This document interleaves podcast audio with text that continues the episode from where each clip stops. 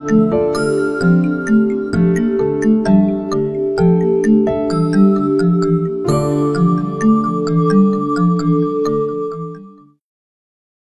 muito bom dia. Uh, antes de mais, uh, muito obrigado a todos, muito bem-vindos a esta primeira edição das Conversas de Risco. Uh, enfim, estamos ainda a ter aqui um conjunto de inscritos a entrarem, mas vamos, vamos dar já, já, já início. E eu gostava, de, enfim, depois dar as boas-vindas a todos e de agradecer a vossa disponibilidade e a vossa presença. Para nós, enfim, um gosto e um prazer todos connosco agora ao longo dos próximos, dos próximos minutos. Uh, mas gostava de começar, enfim, por, fazer algumas, alguma, alguma referência também daquilo que nos leva a, a lançar esta, esta ideia de lançar estes, estes, estes, webinars e que tem muito a ver também com, enfim, com o momento que estamos a passar e com o momento que estamos a viver. E um dos, uma das questões que claramente está a marcar, uh, está a marcar estes, estes, tempos que estamos todos a viver é que uh, o tema do risco está a, está a marcar de uma forma indelével os nossos dias. Está a marcar na nossa atividade diária, nas nossas relações pessoais, na forma como interagimos e como olhamos para o futuro. E se anteriormente sempre entendemos que a capacidade de identificar riscos, de determinar o seu impacto nas pessoas, nas organizações e também encontrar formas de gerir através de mecanismos de mitigação e de transferência, se isso já era uma função crítica para qualquer organização, enfim, a nossa convicção profunda é que os acontecimentos dos últimos meses só vieram reforçar essa nossa convicção. E por isso nunca foi tão importante como agora a existência de estratégias maduras, consistentes e abrangentes naquilo que tem a ver com a gestão de risco. Uh, e por isso mesmo também, nunca, nunca como agora, a gestão de risco assumiu um papel tão central na estratégia de uma organização e, acima de tudo, na sua capacidade de sobreviver a choques e também de concorrer no mercado. É efetivamente uma vantagem competitiva. E por isso mesmo, as conversas de risco marcam hoje os nossos dias uh, numa economia global em que vivemos, gerir momentos de incerteza e gerir com níveis elevados de riscos vai implicar uma atitude proativa para antecipar e entender as, as implicações desses mesmos riscos. É assim um aspecto fundamental para a sustentabilidade e para a competitividade das empresas. Seguramente que ao longo, enfim, dos próximos meses, não dos próximos meses, mas seguramente dos próximos anos, vamos assistir de forma cada vez mais frequente a um conjunto de eventos que, pela sua natureza, uh, e que também pelas características do mundo global e interconectado em que vivemos, irão impactar fortemente a nossa vida. Uh, irão impactar a, vida, a nossa vida enquanto, enquanto, enquanto cidadãos, enquanto das nossas organizações, das nossas sociedades. e aqui estamos, podemos estar a referir tanto a um evento climático, um ataque cibernético, obviamente que as pandemias estão muito na ordem do dia, mas todo este conjunto de situações irão ocorrer de forma cada vez mais frequente e o seu impacto irá ser cada vez mais gravoso. E por isso mesmo, tendo em atenção toda esta realidade, foi exatamente isso que nos levou a, a criar a, a este, enfim, este, momento de partilha, que é aquilo que se pretende no momento de discussão e um momento de partilha, a, que denominamos exatamente conversas, conversas de risco. Uh, pretendemos efetivamente criar uma consciência de que uh, gerir o risco de uma forma profissional, de uma forma cuidada, como qualquer outra variável estratégica de uma organização é uma fonte de vantagem competitiva. E por isso mesmo, para dar, enfim, eh, início a este conjunto de webinars que vamos querer que tenham uma regularidade, enfim, eh, com alguma frequência, é com muito prazer eh, que temos connosco o Pedro Matias ehm, e que desde já, enfim, agradecemos a sua disponibilidade. O Pedro Matias é presidente do Grupo ISQ, é licenciado em Gestão de Empresas e mestre em Economia e Gestão de Ciência e Tecnologia e tem uma larga experiência no mundo empresarial mas também muito ligado às áreas de inovação e de empreendedorismo. Portanto, Pedro, muito obrigado pela sua disponibilidade, muito bem-vindo uh, e, acima de tudo, enfim, muito, muito, agradecemos muito a sua vontade também de partilhar connosco a sua visão e a sua experiência uh, uh, de, que, enfim, que estes momentos claramente trouxeram. E, portanto, para dar um pouco aqui início aqui à nossa conversa, assim como um bocadinho assim em pontapé de saída, agora que estamos aqui numa altura em que não, enfim, não temos, não temos tido muito quem gosta de futebol, não tem tido futebol, portanto, usando aqui este termo do pontapé de saída, aquilo que eu começava, de, de, gostava de começar por perguntar e para comentar é até ao momento como é que foi o impacto uh, uh, desta crise do coronavírus uh, no ISQ em termos operacionais, qual o grau de preparação que sentiu na organização face a um evento cuja, enfim, cuja primeira previsibilidade, enfim, era muito, era muito reduzida e, e, realmente o impacto está a ser aquilo que todos estamos a conhecer. Portanto, qual é que tem sido a sua experiência deste grau de preparação para um evento com estas características, Pedro? Ora, bom dia, bom dia a todos. Uh, espero que me estejam a ouvir bem aqui através destes mecanismos tecnológicos que realmente hoje permitem coisas fabulosas e que nós já tirávamos todos às vezes partido deles, mas agora efetivamente passamos a tirar ainda mais partido. antes de ir aí diretamente à, à pergunta, obviamente agradecer o convite ao, ao, ONI e ao Pedro Penalva, que, que fez ao ISQ, que muito nos honra, e portanto é, é, é com todo o gosto e a honra que participamos deste pontapé de saída das conversas de risco. Eu aqui só diria, eu, eu pensava que a ONU eh, tinha a percepção que era o tipo de entidade que, que, nos ajudava na minimização do risco, mas portanto já percebi que também gostam de arriscar, no bom sentido da, da palavra, e, portanto, também fazer, inovar, fazer coisas novas e, e, trazer pessoas para este, para este debate. E ao convidarem também aqui o ISQ, isto é um risco enorme que estão a correr, porque nós não, não, sabemos como é, que vai, como é que vai terminar esta, realmente esta, esta nossa conversa. Mas, mas pronto, era só em jeito de quebrar o gelo e de darmos aqui o pontapé de saída. Uh, indo aqui diretamente à, à, à, pergunta do Pedro, que é, da, que é da maior eh, pertinência aqui para a nossa conversa. O que é que nós sentimos no ISQ nestes dois aspectos? Uh, por um lado, efetivamente, eu julgo que ninguém estava preparado uh, para este tipo de, de, de, evento, que foi o coronavírus, não é? Quer dizer, isso, as maiores empresas, com todo um conjunto de sistemas e, de, e até de, digamos, preparação, uh, praticamente ninguém antecipou. Às vezes nas crises económicas, nas crises financeiras, nós já ainda temos uns alertas de alguns economistas, chamados os profetas da desgraça, estão avisando sobre determinado tipo de eventos e eles depois acontecem. Neste caso aqui, eu julgo que praticamente 70 e tal por cento do mundo foi, foi apanhado de surpresa, até se calhar os próprios, a própria China. E, portanto, realmente, desse ponto de vista, o que, é que, o que é que significa? Significa que muitas vezes, por mais que nós nos preparemos, nós organizações e mesmo a sociedade, para determinado tipo de eventos, a, a, realidade realmente consegue muitas vezes superar, superar a própria ficção portanto, nem sempre conseguimos antever este tipo de eventos, como, como foi este caso. Isso não invalida de todo que, como dizia o Pedro e bem, que as organizações uh, façam um trabalho contínuo uh, e permanente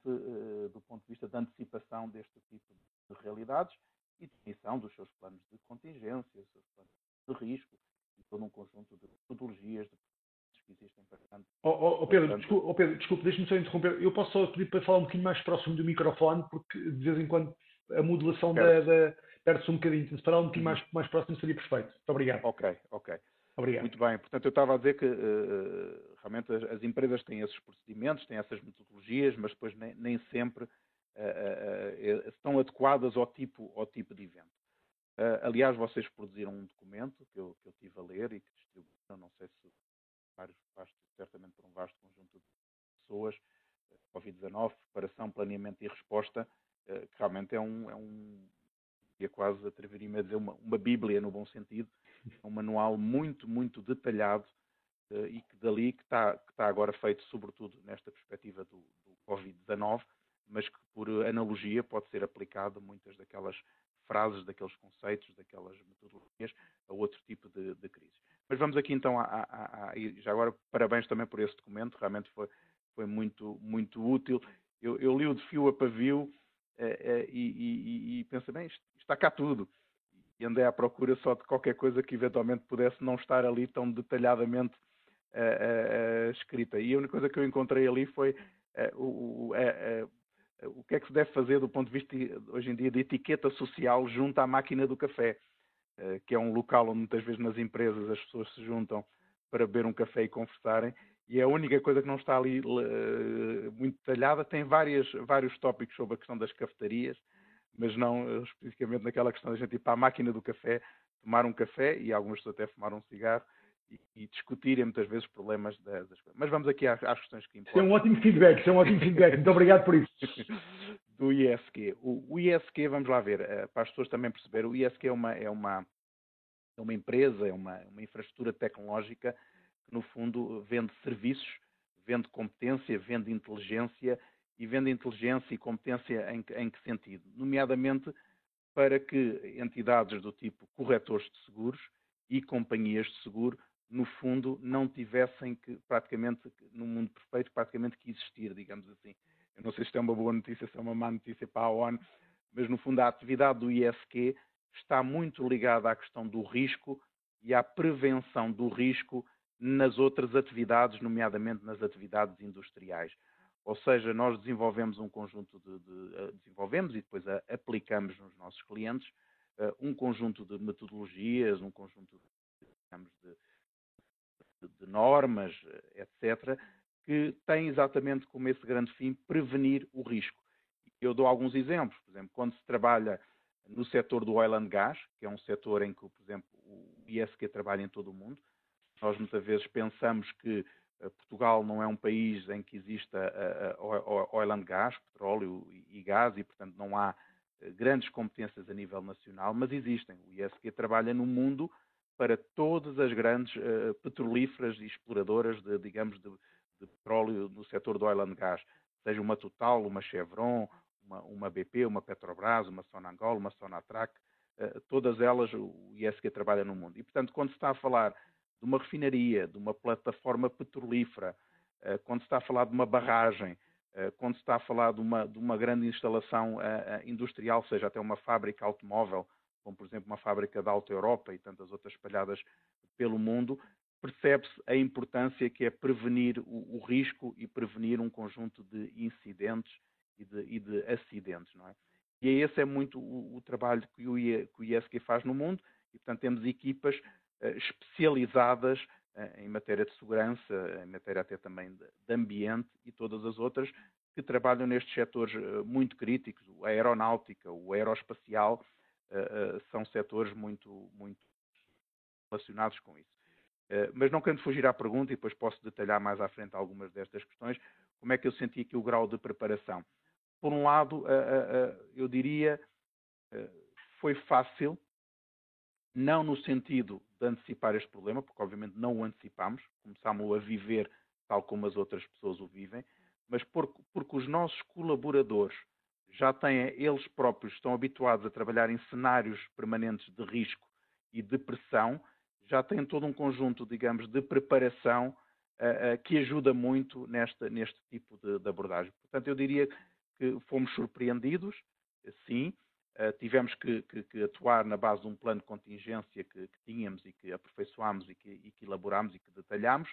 mas por outro lado, depois, a partir desse momento, a aplicação do mesmo, eu diria que foi até bastante fácil, no sentido em que os, o conjunto dos nossos recursos humanos, dos nossos colaboradores, são pessoas que estão muito habituadas a viver este tipo de pressão e, e a trabalhar com o risco. E, portanto, encaixaram isto de uma forma perfeitamente, perfeitamente uh, natural, não é? Portanto, eu diria que aqui, quer dizer, tivemos este, este, este, este eh, o fator surpresa, mas por outro lado, uma, uma, uma, uma rapidez uh, muito grande em reagir e em moldar as equipas e habituar as equipas a, a, a trabalharem com este fenómeno. Sem dúvida. Isso é um aspecto, é um aspecto enfim, importantíssimo. Uh, e, muito obrigado enfim, pelo comentário que fez relativamente realmente ao, ao documento que produzimos, que exatamente o, o propósito é exatamente esse, ou seja, é exatamente dar aqui um guia então, aqui alguma, enfim, uh, utilizando aqui um anglicismo, algum framework em termos daquilo que é a preparação e a análise para este tipo de situações. Mas agora, enfim, estamos, uh, e, e, o ambiente, enfim, alguns países da Europa começa-se a perspectivar uma, uma abertura ainda, enfim, um pouco, um pouco limitada. também em Portugal, enfim, o governo já publicamente enfim, partilhou que está a olhar para o princípio do mês de maio como sendo, enfim, um momento em onde o estado de emergência, que ainda hoje enfim, marca a nossa realidade, vai ser de alguma forma levantado e vai ser de alguma forma uh, enfim, flexibilizado. Uh, e, começando a pensar também naquilo que são as exigências da abertura da economia, porque todos estamos conscientes do impacto enorme que isto está a causar às empresas, ao país e, portanto, e que vamos depois ter que viver no futuro uh, fruto desta realidade. Como é que nesta, nesta, nesta fase, vamos chamar pós-Covid, portanto, nesta fase de retoma Uh, como é que estão a pensar no, no ISQ relativamente à operacionalidade do regresso ao trabalho? Como, como, o Pedro bem disse, quer dizer, é um grupo com uma amplitude e uma dispersão geográfica uh, muito, muito, muito forte, trabalho em várias áreas, áreas muito complexas, uh, em diferentes geografias. Uh, imagino que o vosso trabalho exija muita presença física, porque não é possível, enfim, fazer muito o vosso trabalho, que é altamente técnico, com uma incorporação de tecnologia muito forte, sem uma presença física das equipas junto dos clientes. Como é que estão exatamente a olhar agora para esta fase de retoma e para esta fase, ao fim e ao cabo, de regresso a uma vamos chamar uma nova normal, não é? que é o que todos vamos viver, não será uma normalidade anterior, mas será pelo menos uma nova normal. Como é que estão a olhar agora para esta fase de, para esta fase de retoma no ISQ, Pedro? Obrigado, Pedro. Esse é, realmente é o grande ponto, não é? É o ponto que eu julgo que todas as empresas estão hoje em dia a, a analisar e a debater. Como é que, como é que vamos, uh, por um lado, a primeira parte, no fundo, da pergunta, mas do enquadramento que o Pedro fez, é esta, esta questão do, do regresso formal ao trabalho, porque todos nós continuamos a, a trabalhar, mas obviamente numa perspectiva um pouco ligada àquilo que é teletrabalho e que não permite fazer todo um conjunto de, de, de, questões. Eu, antes de mais, eu acho que, só que um comentário além disso, eu acho que uh, uh, uh, estamos a ser um bocadinho, esta decisão de voltar ao, ao, trabalho já está a ser um pouco prematura, na minha opinião uhum. pessoal. Portanto, eu acho que devia haver aqui mais um, período de mais alguma tranquilidade e de se continuar a, a manter este certo distanciamento uh, social, que é a palavra que agora, que agora se chama, e tentar manter as, as pessoas um pouco mais, mais em casa, parece-me que ainda era, é prematuro que se começasse já uh, num regresso à, à, à, atividade pura e dura, passado 3, 4, 5 dias, a gente vai começar muito devagarinho, mas isto depois o ser humano faz parte da natureza do ser humano, rapidamente nos habituamos eu acho que depois, numa semana, as pessoas voltam outra vez a coisa, a ir ao supermercado, a ir às bombas de gasolina, a ir ao café, a ir aos restaurantes, a tudo isso. E isso tenho algum receio, não, não dominando do ponto de vista técnico a parte assim médica eh, eh, de contaminação e tudo isso, mas acho que, é, que é um erro e devia-se prolongar isso. Acho que por trás disto está, sobretudo, uma grande preocupação do ponto de vista económico, que obviamente depois traduz também numa questão social, que tem um impacto fortíssimo, mas acho que aqui era a altura em que uh, os países, e nomeadamente a União Europeia, no nosso espaço onde nós conjugamos, devia, existe exatamente para este tipo de situações e devia conjugar, digamos, todo aqui um conjunto de vontades e, e, e que elas fossem uniformes. O problema depois é se a Dinamarca volta ao trabalho a França não, e a Bélgica sim, e a Espanha não, isto tinha que ser tudo, digamos, coordenado, mas por isso é que estamos numa União Europeia e eu acho que este, esta foi a prova de fogo uh, da União Europeia e eu acho que a União Europeia, no seu conjunto, tem, tem tratado um pouco mal, uh, uh, do ponto de vista de coordenação política e estratégica, esta questão. Mas ainda aqui à, questão específica que o Pedro colocava, é muito complicado do ponto de vista do, do, do ISQ. Por um lado, nós temos duas realidades. Temos a realidade do teletrabalho e todo um conjunto de pessoas que estão a trabalhar uh, no ISQ, tanto a nível nacional como a nível de várias geografias, em que é perfeitamente possível eh, fazê-lo de forma remota e, e, este, esta pandemia, desse ponto de vista, teve, teve uma, tem uma grande vantagem, que é acelerar estes processos todos. Portanto, hoje em dia, o Teams, o Zoom, o WebEx e outro tipo de soluções e tantas outras passaram a ser o novo normal e a, e a, e a, e a provar que, que realmente é fácil até uh, trabalhar neste, neste, neste registro. Portanto, há muitas atividades nossas de ISQ que uh, até vão, tiveram este acelerador do ponto de vista de, desta questão da pandemia e vamos, vamos a continuar a, a tirar partido das tecnologias de informação e comunicação para fazer. Há outra, que era aquilo que o Pedro dizia, que é um trabalho muito no terreno. Nós, efetivamente, quando estamos a fazer tipo uh, trabalhos, como eu dei aqui alguns exemplos, numa refinaria, num, num, num porto aeroespacial, em foguetões, em, em, em, satélites, em barragens, em, em gasodutos, em, portos, aeroportos, todo um, no fundo, o ISQ trabalha muito nessa área de, de, de, de, inspeção destas grandes infraestruturas, isso não se pode fazer remotamente. Uh, ou seja, há parte de algum trabalho que se pode fazer, às vezes, não tão remotamente, mas uh, uso, tirando partido de tecnologias, e nós já o fazemos, eu posso dar aqui dois ou três exemplos para perceber o que é que eu estou a dizer, mas implica sempre presença física no, no terreno. Permite é, é, é, ter menos presença física. Uh, nós, por exemplo, fazemos, imagine, inspeções de parques eólicos. uh, todas as torres que nós conhecemos e vemos hoje aí plantadas nas, nas, nas, nas, nas penhas e pelo país fora e pelo mundo, nós muitas vezes temos que inspecionar os aerogeradores e as torres eólicas. E com, porque elas ardem, aquilo de vez em quando, se não tiver determinado tipo de coisa, podem ter fissuras, podem dobrar e cair, podem arder o aerogerador e, e, projetar as, as pás, que algumas têm quase 70, 80 metros, podem ser projetadas a 200, 300 metros de, de distância, em fogo e cair sobre uma zona residencial, por exemplo. Portanto, percebe-se o risco e o problema que existe neste tipo de infraestruturas. E como é que nós fazemos isso tradicionalmente? Fazemos com equipas, portanto, 7, 8, 9 pessoas que se deslocam a um parque eh, eólico, param o aerogerador e na base de trabalhos em altura, digamos assim, eh, com cabos e com todo um conjunto, digamos, desse tipo de instrumentos, eh, fiscalizam visualmente esse, esse, esse, esse, equipamento. Ora, hoje em dia nós já desenvolvemos algoritmos que, através da utilização de drones, uh, permite fazer, digamos, uma, um, o próprio drone é que inspeciona, uh, digamos, a, a, torre eólica e o aerogerador e as pás uh, e, e, tudo isso, não é? Portanto, aqui a questão não é o drone, o drone é meramente uma coisa que leva alguma coisa lá para cima, o, o valor acrescentado está no, no, algoritmo e no software que, que, foi desenvolvido e que permite, através de um conjunto de leituras, seja de infravermelhos, seja de outras, detectar se há fissuras, se há problemas em todo aquele, aquele equipamento. Ora, isto tem grandes vantagens, eh, porque permite, por exemplo, que só uma pessoa para operar o drone esteja perante aquela torre e não que sete ou oito ou dez pessoas estejam no mesmo espaço uh, físico, embora num espaço aberto, como é o caso do, parque eólico. Mas, portanto, há, ou seja, há algumas tecnologias que nos permitem estar no terreno e, no fundo, a, a, cumprir aquilo que são estas determinações do ponto de vista de, distanciamento social e de não agregar tanta gente uh, junta no mesmo espaço. O que, vai, o que, esta pandemia vai fazer é que uh, vamos ter que ser ainda mais criativos e, se calhar, até há aqui um catalisador que nos vai obrigar a tirar mais partido deste tipo de, de, de, de tecnologias, não é? Há outras que, que, não, que, não, é, que não é possível. Nós também já, já utilizamos, por exemplo, drones, como eu estava a, a, a referir, por exemplo, para fazer inspeções de gasodutos no deserto.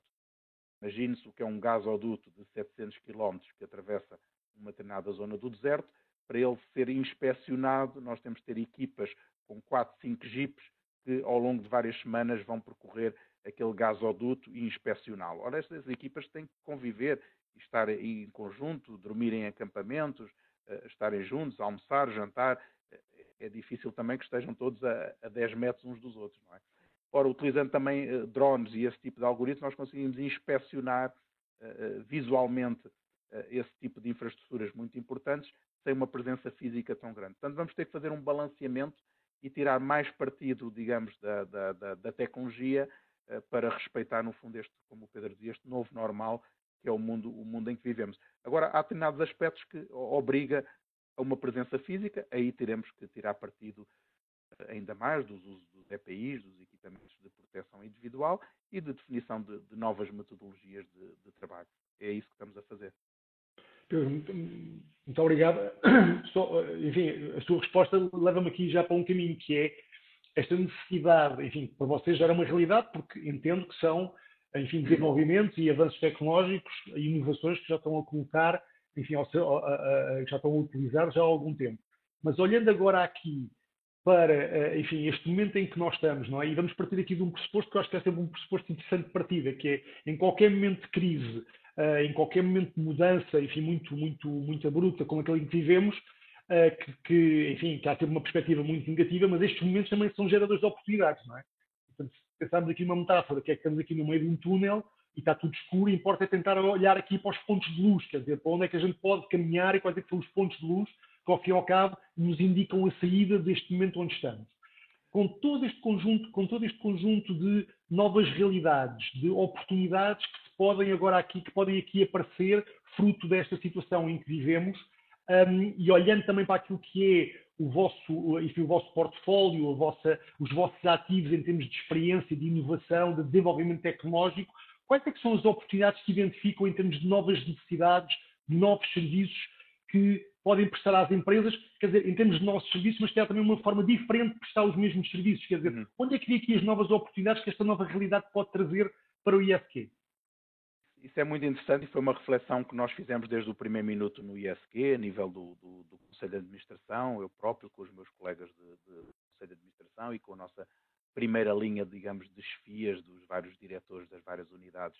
e das várias áreas, era exatamente como é que nós próprios também podíamos corresponder a, esta, a, esta, a, esta, a estes novos desígnios e, e, e, da crise, obviamente, também fazer uma oportunidade. E, e, por acaso é interessante que, eu lembro pelo menos assim de repente já de três eh, bons exemplos eh, de coisas que estamos a fazer e que resultaram exclusivamente agora deste momento eh, que, estamos, que estamos a viver. Já temos aqui uma novidade muito interessante. hoje mesmo, portanto, estamos aqui, digamos, em direto e posso, posso anunciar isso aqui já em direto. Hoje mesmo o ISQ está a lançar, uh, pela primeira vez, um novo produto, um novo serviço uh, no mercado que tem a ver exatamente, digamos, com a, a análise dos, dos, passos de, digamos, de trabalho e não só, de superfícies, de tudo, tudo aquilo que no fundo nos envolve, nós podemos fazer a, a, rapidamente a, análise do ponto de vista de detectar se, se, se existe presença de, do coronavírus, digamos, na, na, na, nessas, nesses locais. Portanto, estamos a falar, por exemplo, de bancadas de trabalho, estamos a falar de, seja de cadeiras, seja de sofás, seja de computadores, seja do interior de um automóvel ou de um avião, uh, uh, seja num carro, de uma renta-car, uh, seja em qualquer tipo, de, no fundo, de, de, de objeto que nós utilizamos, ferramentas, etc., poder haver uma equipa do ISQ que se desloca muito rapidamente a esse tipo, a essa instalação ou para a análise desses equipamentos e, portanto, vai fazer uma recolha, uma espécie, permitam-me usar aqui a comparação do CSI que a gente vê na televisão,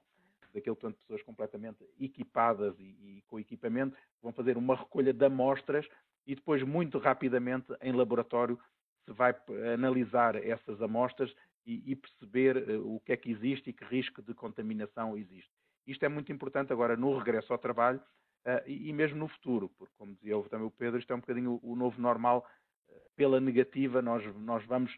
passar um pouco a viver sobre este, este quase este terror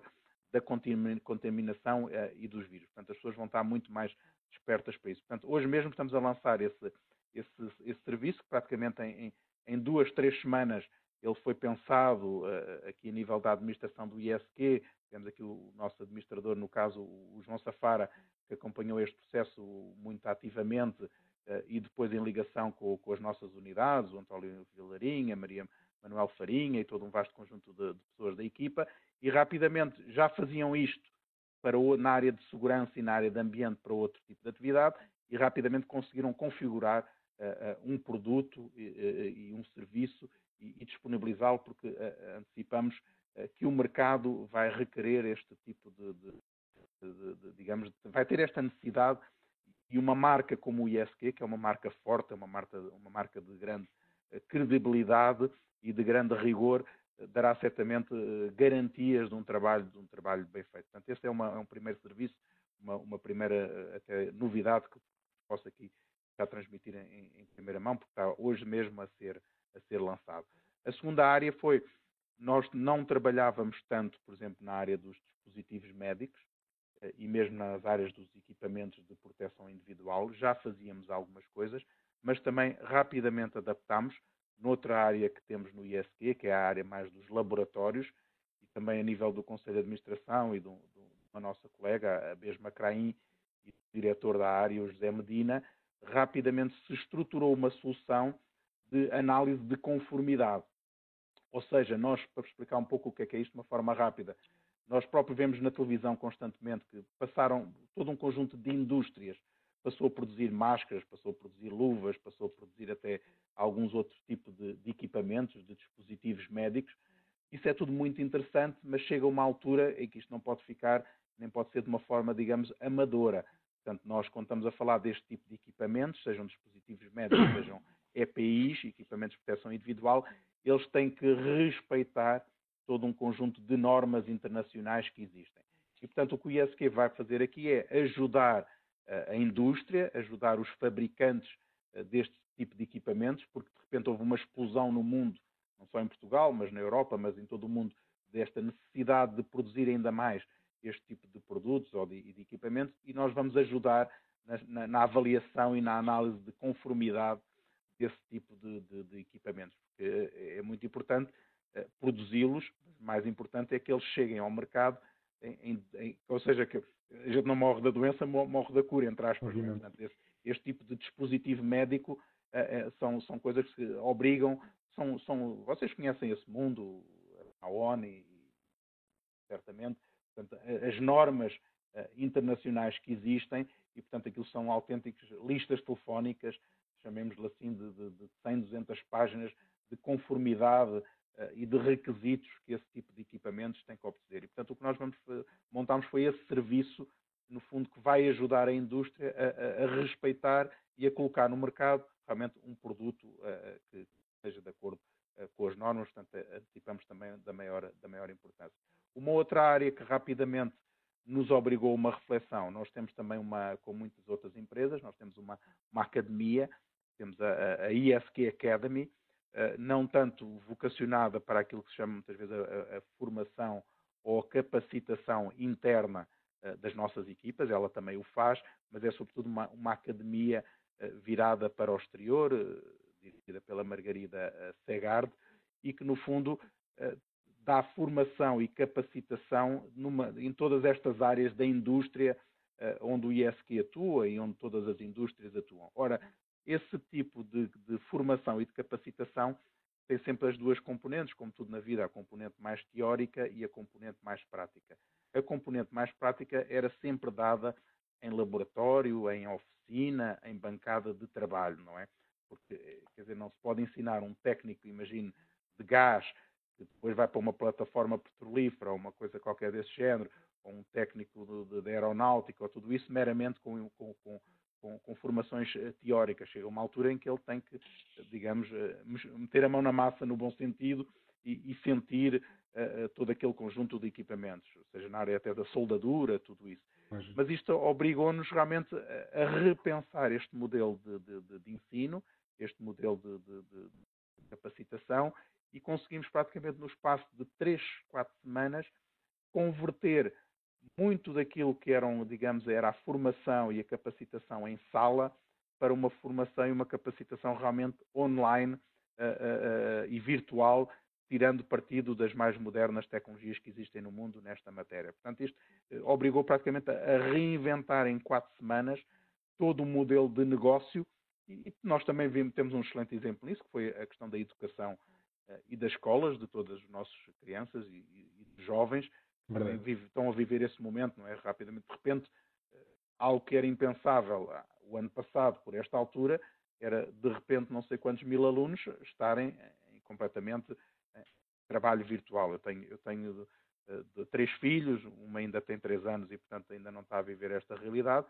mas os que têm 14 anos e passaram a estar em casa eh, com os tablets, com os computadores e, e em direto, tal como nós estamos aqui, a, a, tirar partido deste tipo de realidades. Portanto, estes são, foram três exemplos, esta questão da análise de, de espaços de trabalho e de in, in, instalações industriais, a parte dos dispositivos médicos, da análise de conformidade de dispositivos médicos e de equipamentos de proteção individual e a parte da formação e da capacitação, eh, em que o ISG rapidamente adaptou e se posicionou no mercado com, com, com, com novas soluções. Pedro, e, e, muitos parabéns, porque eu acho que, enfim, ter, ter três conjuntos de soluções distintas que façam realmente, que respondam àquilo que são as necessidades dos momentos que estamos a viver no espaço de três ou quatro semanas, acho que quer do ponto de vista da concepção, quer acima de tudo do ponto de vista da execução, e como sabemos, muitas das vezes, enfim, as boas ideias não acabam, não, têm, não, não conhecem a luz do dia por algumas incapacidades de execução, eu acho que é fantástico, acho que são três aspectos estava a referir, por exemplo, o tema das, das, dos, dos, equipamentos de proteção individual. Eu acho que hoje é uma, é uma, é, é uma ansiedade de toda a gente, não é? Porque há uma profusão tão grande de oferta que as pessoas ficam um bocadinho perdidas daquilo que funciona ou daquilo que não, não funciona. Ter exatamente aqui a capacidade, ter aqui uma, uma análise de conformidade e um modelo de certificação uhum. para uma entidade como o ISQ, acho que vai dar aqui uma, enfim, uma garantia e uma, e uma, e uma um, ao fim e ao cabo, quer dizer, as pessoas ficam muito mais, muito mais conscientes e muito mais seguras daquilo que estão a fazer. Acho que são três exemplos fantásticos e, e muitos parabéns. E, e, e repara, e repara, Pedro, por exemplo, isto até cruza para tentar também muitas vezes aqui fazer a ligação com, com as pessoas que certamente nos estão aqui a ouvir da vossa área, da, ligadas à parte da, da, dos setores de seguros e das companhias de seguros e todo este, este mundo. Muitas coisas destas, pois, podem ter impacto exatamente a, a seguir na, na vossa atividade e na necessidade uh, ou não de atuar e do próprio assunto correr melhor ou correr pior, não é? Quer dizer, imagino que um determinado tipo de, de trabalhador uh, tem um problema qualquer e se diz, bem, mas eu utilizei uma máscara, mas eu utilizei um EPI assim ao assado, e depois chega à conclusão, quer dizer, quase que aquele, aquele equipamento às vezes até pode ser mais prejudicial, porque quer dizer, isto uma máscara ou uma viseira ou uma coisa qualquer, obviamente há coisas mais simples, que pode pôr uma viseira, há de proteger qualquer coisa, digamos assim, mas mas quando estamos a falar de questões, digamos, técnicas, elas têm que estar cientificamente validadas. Exato. Portanto, e, isso é muito importante que exista, senão mais à frente nós não conseguimos, digamos, distinguir o trigo do joio e perceber o que é que está correto e o que é que está, e o que está errado. E para uma companhia de seguros, por exemplo, isso pode fazer a diferença, digamos, entre, entre o ter responsabilidade ou não ter responsabilidade. E de que lado é que fica a responsabilidade e quem é que é, ou, não, não é questão do culpado, mas no fundo tentar perceber até onde é que a companhia tem que ir ou não tem que ir, e a gente uhum. sabe que as também têm, têm regras e existem regulamentos e todo um conjunto de questões que têm que ser uh, acatadas. No mundo automóvel a gente conhece muito bem isto e às vezes há questões que se prova, bem, fulano estava assim, fulano não pôs o cinto bem, fulano não sei o que mais. Portanto, o seguro cobre, não cobre, uh, etc. Portanto, há muitas destas questões que depois têm impacto até na vossa atividade e na vossa e certamente no vosso no vosso setor e portanto são da, são efetivamente da maior importância. Não, e acima de tudo também fazem apelo a um dos aspectos que é fundamental, ou seja, como estava a referir ao princípio, quando nós olhamos para este tema do risco, olhamos de uma forma muito integrada e, portanto, numa cadeia de valor muito ampla, que começa com a identificação, aqui estamos a falar de mitigação. É? Isso. Aqui estamos a falar de como é que conseguimos exatamente apoiar as empresas, apoiar as pessoas, naquilo que é mitigar um conjunto de riscos que os podem afetar. Depois, obviamente, temos no resto da cadeia, o mecanismo da transferência do risco, e então aí sim estamos a falar do produto financeiro que é o seguro, não é? Mas antes de chegarmos aí, temos um conjunto de passos a dar e aquilo que vocês estão aqui a lançar, portanto, uma, uma uh, pelo menos, enfim, dois dos serviços, os três que referiu, têm uma, são absolutamente centrais dentro daquilo que é uma estratégia de mitigação. Ou seja, quer o serviço uhum. de poder poder fazer uma análise do espaço físico onde as empresas e as pessoas estão a operar para garantir que não está uhum. contaminado e que, portanto, as pessoas claro. podem estar ali com um grau de segurança, é claramente uma estratégia de mitigação, da mesma forma como é a certificação da conformidade do equipamento de proteção individual que as pessoas estão a utilizar. Sem dúvida nenhuma. Ó oh, Pedro, eu, enfim, conversa muito, muitíssimo interessante e o tempo passou assim quase sem darmos, sem darmos por isso. Muito obrigado. É bom sinal. Uh, exatamente. Eu, eu deixaria aqui uma última questão também aqui pedir aqui uma perspectiva um bocadinho um pouco mais pessoal, não é? Portanto, é, é líder de uma organização com a dimensão que o EFQ tem, com a, a profusão de realidades, de pessoas, de estruturas. Um, aquilo que eu gostava de ter a sua perspectiva uh, era qual é que é o maior ensinamento, qual é que foi o maior learning que retirou de todo este período? Faça tudo aquilo que viu de, de, confrontar de uma realidade pessoal, que também obviamente é diferente, de uma realidade de interação com as suas equipas, com os diferentes stakeholders com que o ISQ, com que o ISQ tem que lidar. Qual é que foi o maior ensinamento que retirou deste período e que claramente se vai, enfim, também, uh, também vai, vai uh, perpetuar para além do, do período que estamos agora aqui a viver? Eu acho que, Pedro, acho que em primeiro, em primeiro lugar, tanto para mim como acho que para a maior parte das, das pessoas, um dos grandes ensinamentos que, que retiramos desta, desta, deste momento quase de choque uh, que vivemos é, é a questão, nomeadamente, de, de valorizarmos cada vez mais, uh, no fundo, uh, quase valorizar mais cada vez o, o analógico, digamos assim, e, e, tudo aquilo que é o ser humano e as comunidades e a vida em sociedade. Acho que tudo isso que nos foi muito retirado uh, de uma forma bruta, não é? Quer dizer, nós, nós vamos a conferências, nós vamos a jantares, nós estamos com os amigos, nós estamos com a família, nós viajamos, quer dizer, há todo um conjunto de questões realmente nos vimos privados, ou ir a uma biblioteca, ou ir a uma galeria de arte, ou ir a um cinema, realmente tudo aquilo que é, que é o contrário, que é aquilo que a, gente vive, que é a sociedade em si, foi aquilo que realmente foi, de repente, de uma forma quase abrupta, de sexta-feira para segunda, praticamente nos foi retirado. Portanto, nós, eu acho que um dos grandes ensinamentos vai ser valorizarmos cada vez mais e darmos até mais valor a tudo isto que é o, o tato, o contacto pessoal, o contato pessoal entre as, entre as, entre as pessoas, o estar com as pessoas, o tirar partido uh, do ser humano uns dos outros. Eu acho que esse será o, dos maiores, uh, digamos, ensinamentos do ponto de vista mais pessoal e julgo que isso, isso, muitas das pessoas certamente concordarão com isso. Do ponto de vista das organizações, voltamos um bocadinho àquilo que falámos no início. Eu acho que o que se retira daqui é que muitas vezes, por mais planos e por mais preparação que nós façamos e, e anteci tentamos antecipar uh, o futuro e este tipo de cenários, a realidade prova que realmente muitas vezes somos surpreendidos uh, por questões que, que, que, não estávamos à espera. Isso não invalida, eu acho que, que é também um ensinamento que se retira daqui, que nós tenhamos ainda que fazer um trabalho mais aturado, as organizações, nomeadamente, os governos, as instituições, as empresas, a própria sociedade, as famílias, que, que tenhamos que fazer cada vez mais uma análise prospectiva uh, uh, uh, deste tipo de, de, de acontecimentos e, tentarmos antecipar. Nós, todos nós sabemos, os americanos fazem, fazem muito isso naquela perspectiva do fim do mundo e de ter um, um bunker qualquer em casa com, com 50 mil latas de, de, para alimentação e uns cobertores e umas lanternas e tudo isso. É muito típico, toda a gente conhece isso muito da, da televisão e das. Os resquícios da Guerra Fria, não é? Exatamente. Uh, mas temos que, não querendo entrar em, em exageros muitas vezes desse, desse, tipo, mas acho que uh, devemos retirar esse ensinamento, de, de, do fundo, de olhar uh, mais para o futuro e para a antecipação deste tipo de, de, realidades, sabendo que o futuro nos vai sempre surpreender e, portanto, que elas nunca vão ser